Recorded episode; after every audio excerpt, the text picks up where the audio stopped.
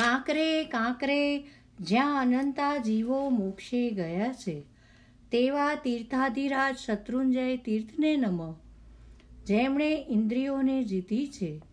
તેવા જીતેન્દ્રિય વિતરાગ પરમાત્મા મહાવીર સ્વામીને નમ. જેમણે તપોવન સંસ્કાર પીઠો સ્થાપીને સંસ્કૃતિ રક્ષાનું ભગીરથ કાર્ય આદર્યું છે. તેવા યુગ પ્રધાન આચાર્ય સમ પન્યાસ ચંદ્રશેખર વિજય શ્રીજી મહારાજ સાહેબના ચરણોમાં કોટી કોટી વંદન.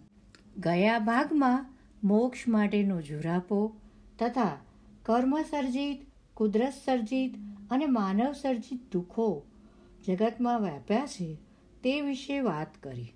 હવે આ વિશે વધુ આગળ. આ વિરાટ ક્ષેત્રને આવરી લેતા દુઃખોને કંઈ નાના નાના રચનાત્મક સુખી કરવાના ઉપાયોથી દૂર કરી શકાય તેમ નથી.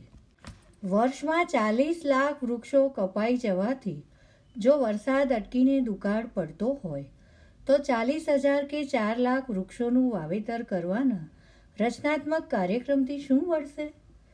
યંત્રવાદે સર્જેલા પ્રદૂષણોથી દર વર્ષે ચાર લાખ માણસો જીવલેણ માંદગીના સપાટામાં આવી જતા હોય.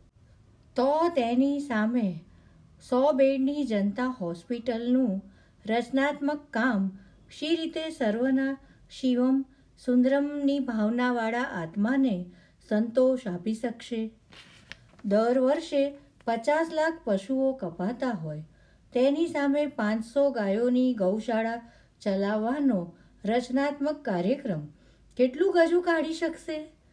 એનાથી શી રીતે સંતોષ વાળી દેવાય?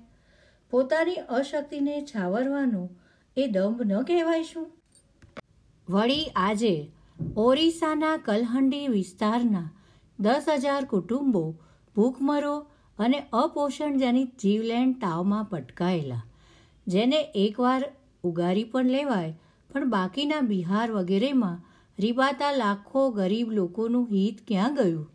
વળી આવું તો વારંવાર બને. કેમ કે આ બધું વિશેષતઃ માનવ સર્જિત તોફાન છે.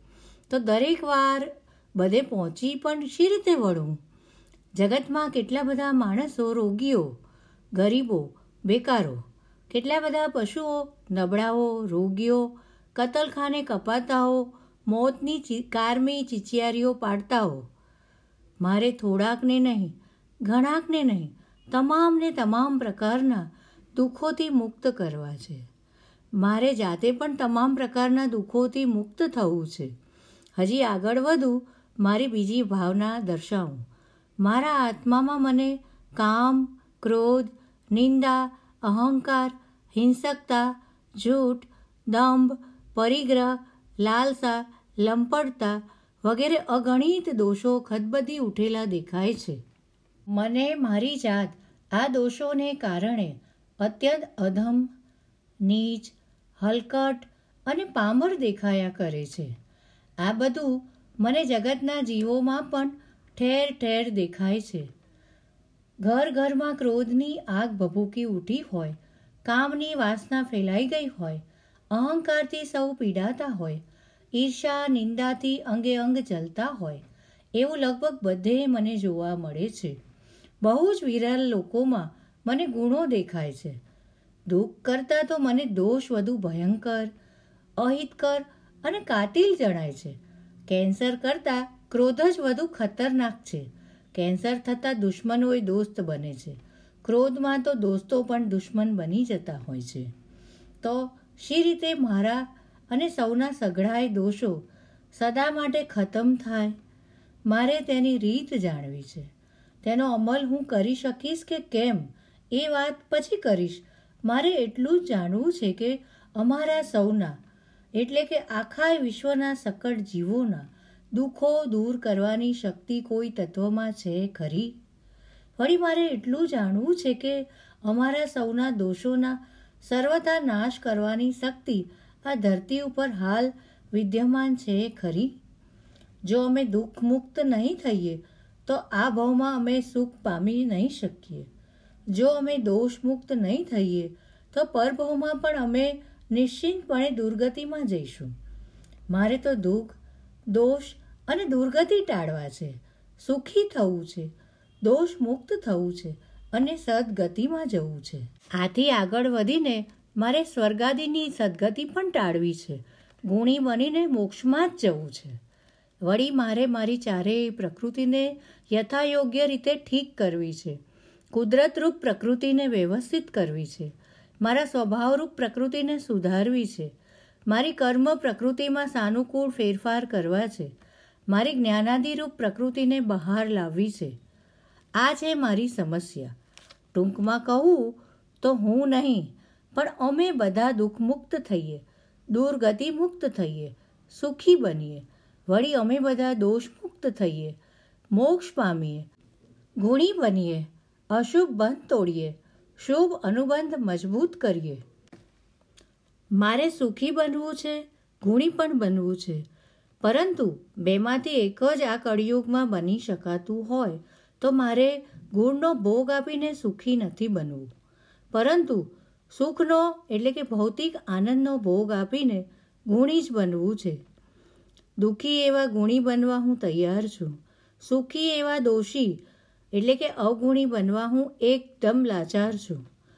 મને, અમને, સૌને દુઃખી મટાડીને સુખી કોણ બનાવી શકે? દુર્ગતિએ જતાં કોણ અટકાવી શકે? વળી, મને, અમને, સૌને દોષી મટાડીને ગુણી કોણ બનાવશે? સદગતિએ પણ જતાં અટકાવીને મુક્તિ કોણ પમાડશે? અમારા અશુભ અને શુભ અનુબંધોની તોડ જોડ કોણ કરી આપશે?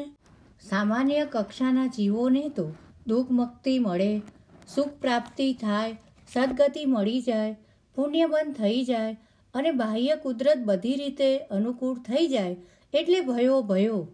આટલું તો માત્ર આરાધનાઓના બળથી થઈ શકે. પરંતુ જે વિશિષ્ટ કક્ષાના જીવો છે, તેમને તો વધુ રસ દુઃખ મુક્તિ કરતાં દોષ મુક્તિમાં છે. સુખ પ્રાપ્તિ કરતાં ગુણ પ્રાપ્તિમાં છે. દુર્ગતિ નાશ કરતાં સદગતિ નાશમાં છે. પુણ્ય પાપના બંધ કરતાં તેમના અનુબંધ તોડ જોડમાં છે. અને બાહ્ય પ્રકૃતિ કરતાં ભીતરની ત્રણ પ્રકૃતિ ઠીકાઠીક કરવામાં છે. આ બધું માત્ર આરાધનાથી શક્ય નથી. બેશક આ ધરતી ઉપર આજની તારીખમાં તારક પરમાત્માઓ નથી. વિશિષ્ટ કોટિના લબ્ધિતર મહાત્માઓ પણ નથી. પરંતુ શું આ ધરતી ઉપર એવો કોઈ ઉપાય પણ હવે જીવતો રહ્યો નથી કે જેનાથી અમે ધરતીના સૌ સંતાનો, એટલે કે જીવો સુખી અને ગુણી બની શકીએ? દુર્ગતિએ જતાં અટકી પડીએ. મુક્તિના પરમધામમાં જલ્દી જલ્દી પહોંચી જઈએ. કંઈક કરે જ છૂટકો છે. કેમ કે મારા શરીરાદિકનું નાનકડું દુઃખ મારાથી ખમાતું નથી અને બીજા કોઈનું પણ નાનકડું દુઃખ મારાથી જોવાતું નથી. આવું દોષોના સંદર્ભમાં છે. મારો દોષ મને રાતને દી ખટક્યા કરે છે, સતત કરડ્યા કરે છે. બીજાઓના દોષને જોતા હું રડી ઉઠું છું. વળી, મારી કે બીજાની દુર્ગતિની કલ્પના કરતાંય હું ધ્રુજી ઉઠું છું. કેમ કે દુઃખોનું જાલિમ વર્ણન મેં જ્ઞાની પુરુષોના મુખેથી સાંભળ્યું છે. ટૂંકમાં, મારે દુઃખમુક્ત જ નહીં, પણ દોષમુક્ત થવું છે. મારે સુખયુક્ત જ નહીં, પણ ગુણયુક્ત બનવું છે. મારે દુર્ગતિ જ નહીં, સદગતિ પણ ટાળવી છે. મારે પુણ્યના બંધ જ નહીં, પુણ્યના અનુબંધ પણ મજબૂત કરવા છે. મારે કુદરત પ્રકૃતિ જ નહીં, પણ મારા ભીતરમાં રહેલી ત્રણેય પ્રકૃતિને ઠીક કરવી છે. આ સગળી સમસ્યાઓનો ઉકેલ પ્રકરણ બેમાં આપણે ચર્ચીશું, જે આપણે આવતા ભાગમાં જોઈશું.